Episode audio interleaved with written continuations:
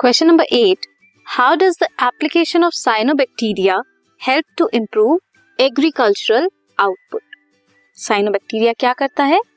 Fix करता है atmospheric nitrogen को। एटमॉस्फेरिक नाइट्रोजन को फिक्स करेगा इनटू नाइट्रेट्स और नाइट्राइट्स ऐड करता है ऑर्गेनिक मैटर ऑर्गेनिक मैटर के एडिशन से सॉइल की फर्टिलिटी बढ़ती है। जिसकी वजह से क्या होगा? मीन सॉइल फर्टिलिटी बढ़ रही है। इसका मतलब क्या हुआ?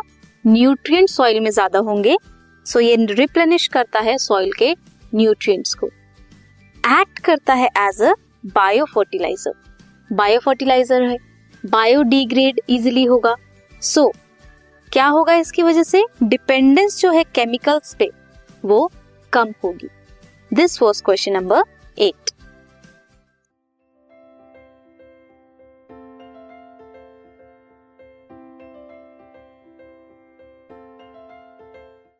this podcast is brought you by Hub Hopper Shiksha Abhiyan अगर आपको ये पॉडकास्ट पसंद आया तो प्लीज़ लाइक शेयर और सब्सक्राइब करें और वीडियो क्लासेस के लिए शिक्षा अभियान के यूट्यूब चैनल पर जाएँ।